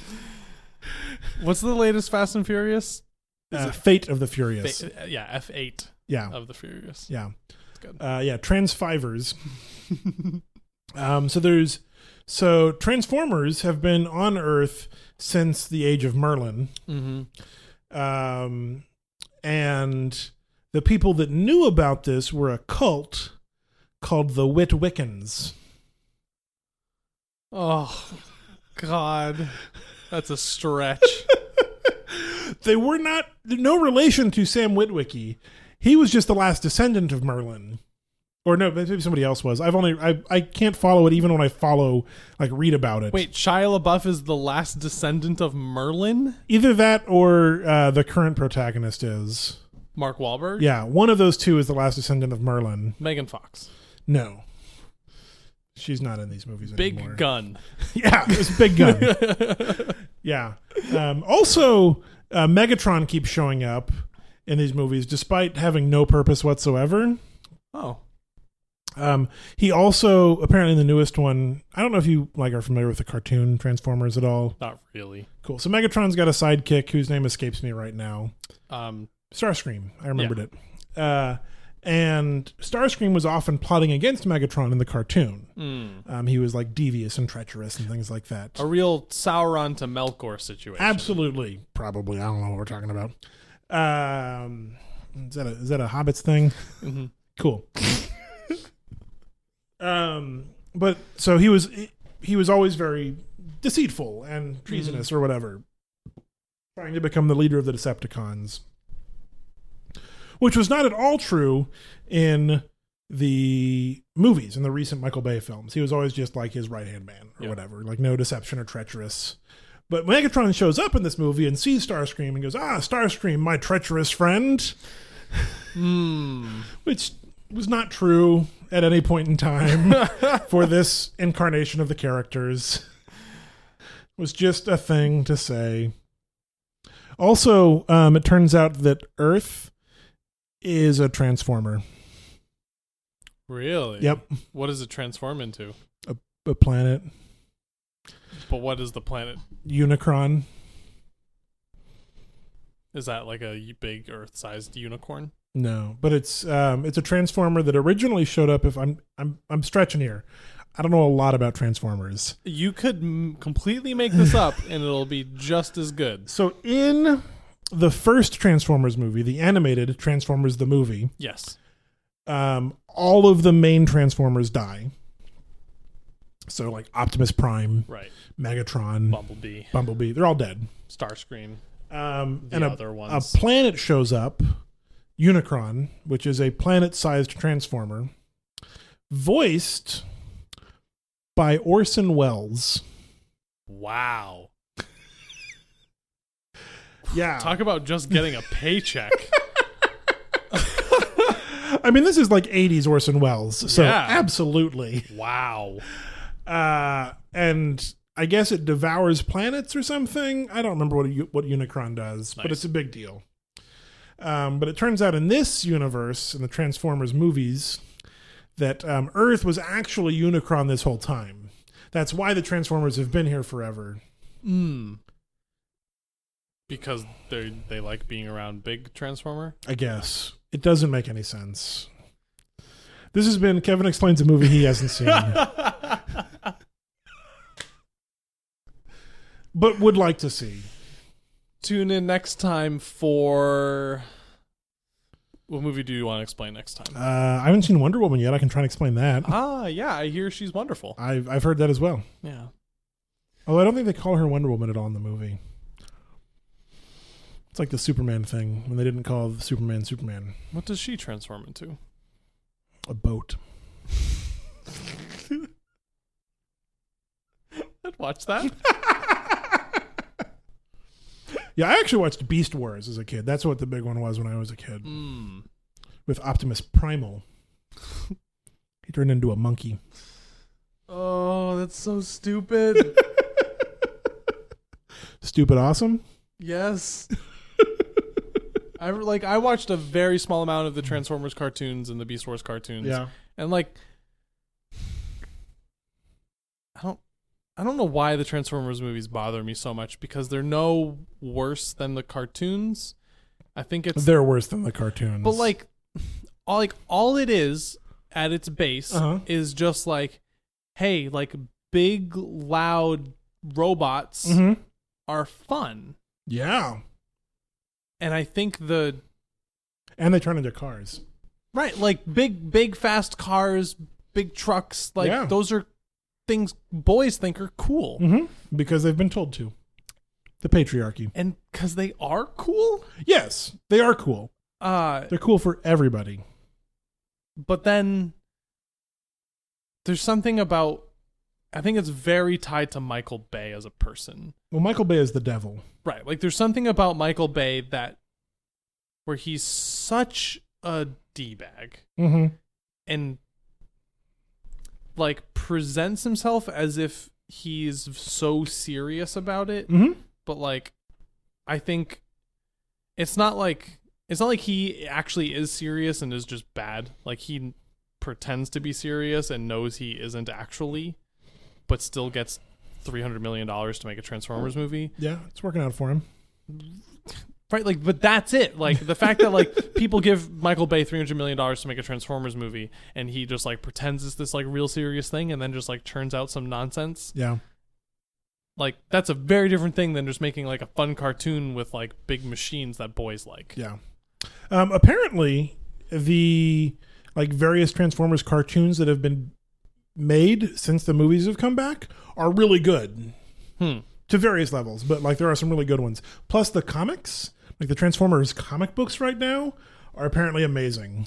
I know it's a totally different thing, Yeah. but uh, for some reason I follow some people on Tumblr who are really into into this like Voltron TV show Yeah, it's apparently amazing. that like is great, and Vol- Voltron is similar to yeah, Voltron is never a thing I got into, but apparently the new show is uh, is très magnifique. like it's good enough for there to be some like weird enthusiastic Tumblr fandom. for it. Absolutely. I mean, that's true for like 90% of everything. Uh. Almost everything. Like Transformers isn't like Transformers isn't good enough for there to be a Uh, I Tumblr follow fandom. people on Tumblr who are into Transformers. I do. like sincerely? Absolutely, not the movies, but the Oh, universe. yeah, yeah, no, no, that's like the, like like Tum- the good stuff. Tumblr will create a fandom for almost any garbage, Yeah, but Sherlock. Doctor Who, but but Transformers is still so bad that Supernatural. that Tumblr.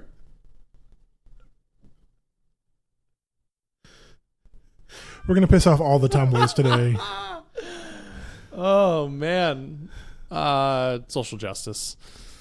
I don't know. Uh, yeah, it doesn't work as well. Um, yeah, Transformers is so bad that it can't. It can't sustain a fandom. Can't The Transformers films. Yes. Yeah.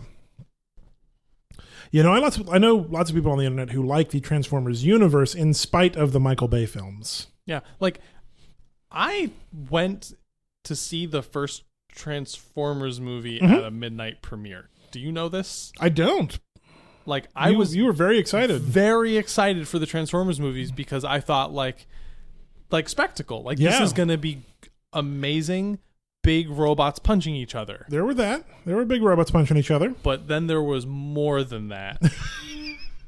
Well, I have good news. The later movies, I think, are just robots punching each other. Plus dinosaur robots. But then they have like Mark I I get Mark Wahlberg? I get the feeling that there's also Mark Wahlberg and like some like rah rah America message there might be. I mean, I- Michael Bay's into that. cuz like that's always associated with Mark Wahlberg Yeah. for me and that makes them bad. Yeah.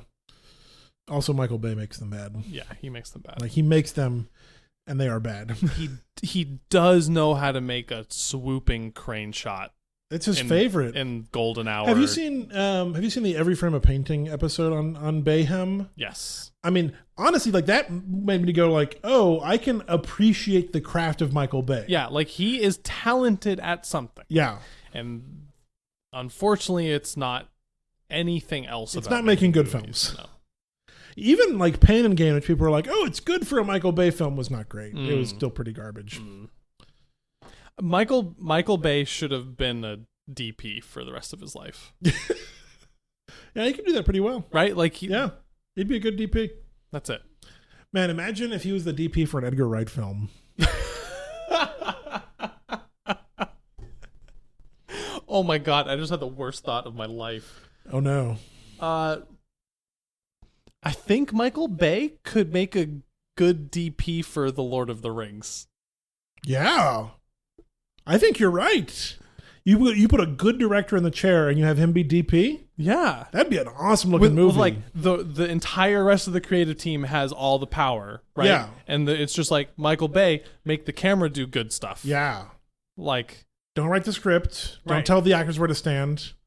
Don't set up the lights. I think like like there's stuff in Lord of the Rings that is Michael Bay ish. Yeah. And like the grandeur and the Oh, scale and the absolutely. swoop like I'd love to see Michael Bay swoop around as if it was an eagle over some mountains That and would like be pretty awesome. travel through a city during Like a battle. as as Gandalf and Frodo sit on the back of an eagle, eagle and fly to Mount Doom, like that's gonna be a, that's gonna be just a killer shot.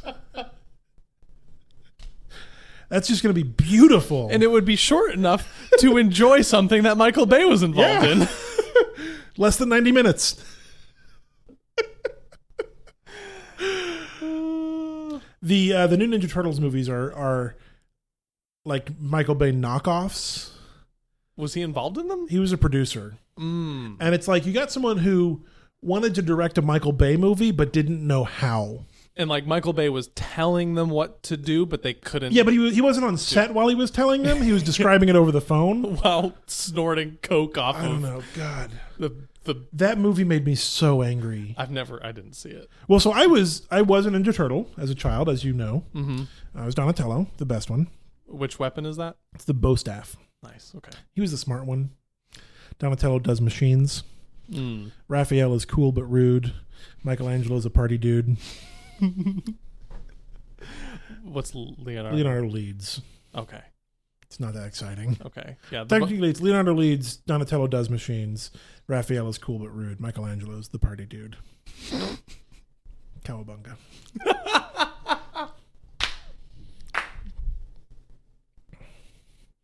Teenage Mutant Ninja Turtles.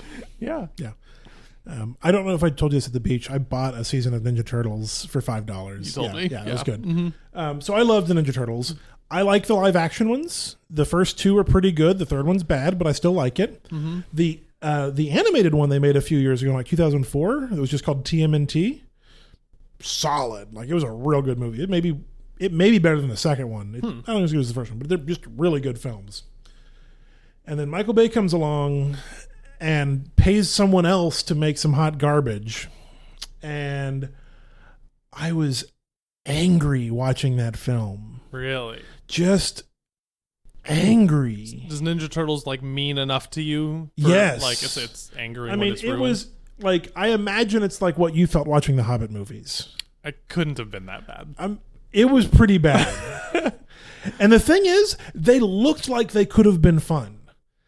Like I, I saw the trailers and was like, this doesn't look terrible. Mm, yeah. Um, like the new one came out a year or two ago. I haven't watched it yet, um, but the trailer came out for it. I'm like, wait, did they?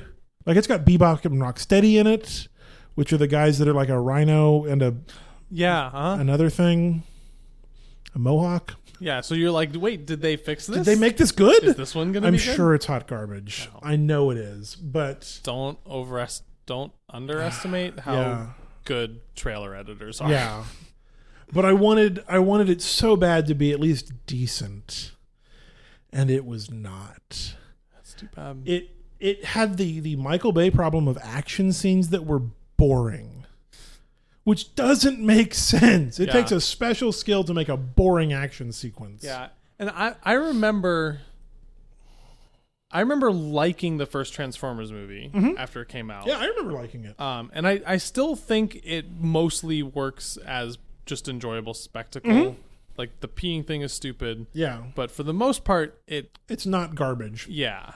And there are there are these moments in these shots that are coherent enough where you are in awe. Like Mm-hmm. Yeah. you do get this like right there's the shot where like one of the transformers like transforms while rolling down the highway and like crushes through an overpass and they like and then like attacks another one and they tumble over and Mm-hmm. Is it's that like the this- one that has the scene stolen from uh, Michael Bay's other film, oh, The I don't Island? know, probably There's there's a very famous um, car chase that he reused and just put Transformers in. that's funny Uh, somebody spotted it because he made The Island, which was a pretty mediocre film.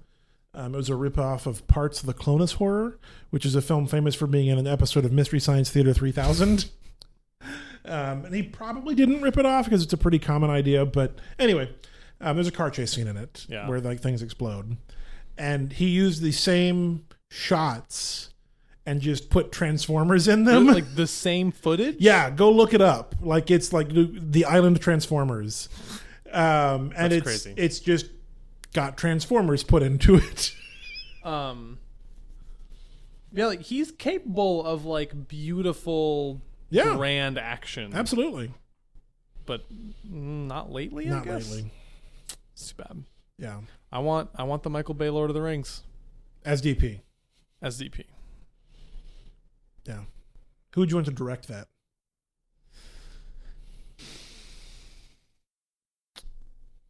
um Oh, I got the perfect answer. Whatever you come up with is not as good as my answer. i'm tr- i don't i'm i'm less thinking about what the answer is and more whether or not i want it to be a serious or a funny answer Both good choices. um My answer is not as perfect as I thought it was because I got Michael Bay confused with somebody else. But it's cool. can i say the cohen brothers yeah, I would watch the hell out of that. Mostly because I want to know what the Cohen brothers working with Michael Bay would be like. Amazing. Horrible. Both. mm. Uh, now, the answer I thought of that was really good, but was actually not as good, was Catherine Bigelow. But only because for a minute I thought Catherine Bigelow had been married to um, Michael Bay instead of James Cameron. So the joke would have been making them to work together. But I actually think she's a good enough director to make that work.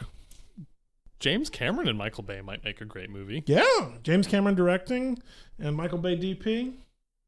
Who's going to write it though? Because James Cameron shouldn't write that movie. He can't write. I got the, the best screenwriter, Yeah. Joss Whedon. Do you actually want Joss Whedon writing writing that? Because that does not seem like a Joss Whedon script. No, no, no. Uh, Guillermo del Toro. Oh yeah, man! Imagine if his Hobbit movies existed. I wish. I wish so badly. I just want the the two film version that Guillermo del Toro makes.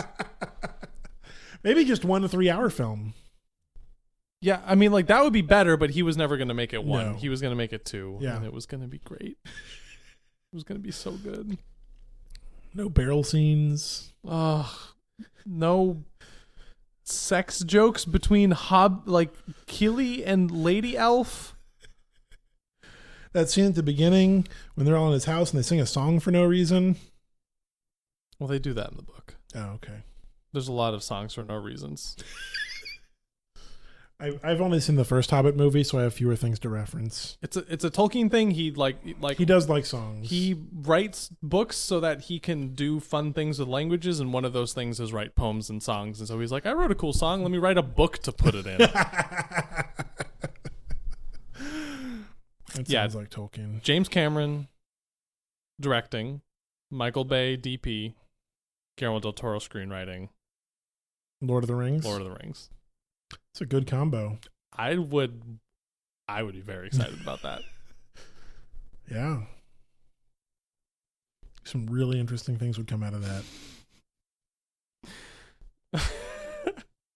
god it would james it would be set on the moon though because james cameron no, it would be filmed on the moon, mated to look like Middle Earth. he would terraform the moon so it looked like Middle Earth actually looks. There's nothing in the Lord of the Rings saying like canonically what level of gravity there is. That's true. So canonically, I think it's okay if we assume it has point It's a sixth. six one sixth. I think it's one sixth the Earth's gravity. So what is that? Point one something? Yeah.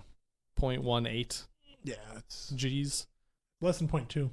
You Yeah. could just a couple jumps and you're already You're at Mount Doom. You're already at Mount Don't even Doom. need the Eagles. yeah. I mean, an eagle could achieve orbit. Yeah. Is that why they're available so quickly? Are they just orbiting? They're coming in from low Earth orbit. Oh my god! This all makes sense. I figured it We've out. blown it wide open. You can just summon an eagle real quickly because they're just orbiting all the time. Yeah, because it's on the moon. That's why the moon is desolate now. Because it, it was Middle Earth and it is now ended. Where did the elves go? We're the elves.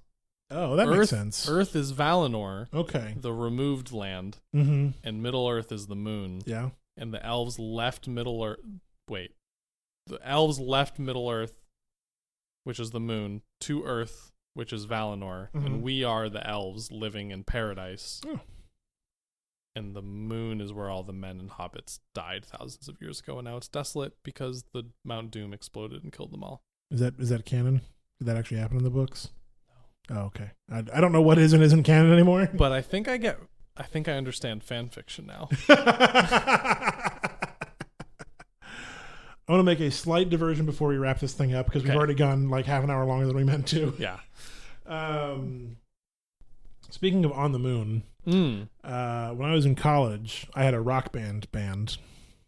Really? Yeah, we Interesting. played. The, we got together and played the campaign of Rock Band. Nice. Um, I was the drummer. Uh, my friend Michael was a singer because he could sing, Mm-hmm. uh, and my buddy Jordan was the guitarist. And so we had the full, you know, Yeah. classic power trio. um, and our band name was called Sex on the Moon. Uh, and then I got real mad when, like, four or five years later, there was a book that came out called Sex on the Moon Oh, um, that was about somebody, like, stealing moon rocks. I should have asked you. It was first. based on, like, real things that happened, maybe. But nobody actually had sex on the moon, which was disappointing. Would you Would you have sex on the moon? Yeah. Yeah. So would I. Yeah. Do you think anyone has had sex on the moon? No. You sure? Yeah. I give it 50 50. I mean, someone's had sex in space, I'm sure. A lot, there's been a lot of time spent in space. Yeah. maybe like not like on the surface because you'd have to take your suit off Yeah, but like in the lander. in the lander. I don't know if there's room. There definitely is. I guess. Like I, well, like- so I- you've got to you got to be in the lander. You've got to maneuver out of your suit because you're in a suit in the lander. It's not like the suit you walk around on the Earth in, but it's still a pretty Right. heavy, bulky suit. I think you can get exposed enough. I don't know if that's where the holes are in the suit. Like you got to take most of it off. That's poor suit design. to get. It's poor suit design if you're trying to have sex on the moon. Yes. Why else did we go to the moon? I don't know. like, yeah, we can just bring back some rocks, but I mean, how many people have been to the moon? Less than thirty. yeah, I think it's twenty something. Yeah. Um, not to say that this d- actually has an impact, but none of them were women, No, as far as I know. Doesn't mean that any of the men couldn't have had sex. Um, just because you have sex on the moon doesn't mean you're gay. no, it's not, it's not gay if it's on the moon. Uh, or it is gay if you're on the moon and you're gay, and that's cool too. But you're only gay on the moon. only gay on the moon. but so we've got to we've we've got to a have have people who are interested in scientific experimentation. That's a given because we're on the moon. Like Yeah. you're not going to the moon if you're not at least a little bit into science. Yeah. You've got to be willing to have sex with whoever you got shipped up with on the moon. I mean, they're all astronauts, so yeah, check. I don't know. 50-50 seems high. Here's okay. Here's what I'm trying to say. Yeah. Is if I was on the okay. I, let's reveal something about Jesse's sexual personality. Sure. It is exciting and fun to want to have sex in interesting places. Sure. Right? Like if you're in an interesting place, you're like, be can cool, have to, sex be there. cool to have sex here. Yeah. Um, the moon is like the ultimate interesting place. if I was on the moon, I'd be like, I'm here for a day or two, right? yeah. Before we I don't take know off. how long were we on the moon? Like each mission. I don't know. But there's not really like days because they're not on Earth. Well, there's periods. Yeah, I- of there's duration. Time still exists. No, it doesn't. But like if I if I landed on the moon, You're I'd, having sex. like I would look over at Buzz Aldrin and be like, "Hey, like, are we taking this opportunity or not?" Because I mean, listen, Neil Armstrong, cool. He got to walk on he, first Yeah. first footstep on the moon. Whatever. Someone has to be first. Someone has to be the but like ha- being the first people to have sex on the moon Yeah. is like the greatest human achievement. Yeah. I mean, it's still possibly up for grabs. fuck, get me up there. get me to the moon. you are you are right with what you said earlier though. I'm confident people have had sex on the ISS. Yeah. Or at least tried. I feel like in microgravity, it's going to be real tough. Yeah. Like there's going to be straps, footholds. You really got to work the angles. Yeah. But like yeah, like the ISS would be great. Don't get me wrong. Yeah. But it's not the moon. I'd love to go to the ISS and have sex with somebody. Yeah. But it's not the moon. It's not the moon. It's not Mars either, man. Mars is a whole other story. It's a whole other planet. And then really, the greatest achievement? Fuck the sun.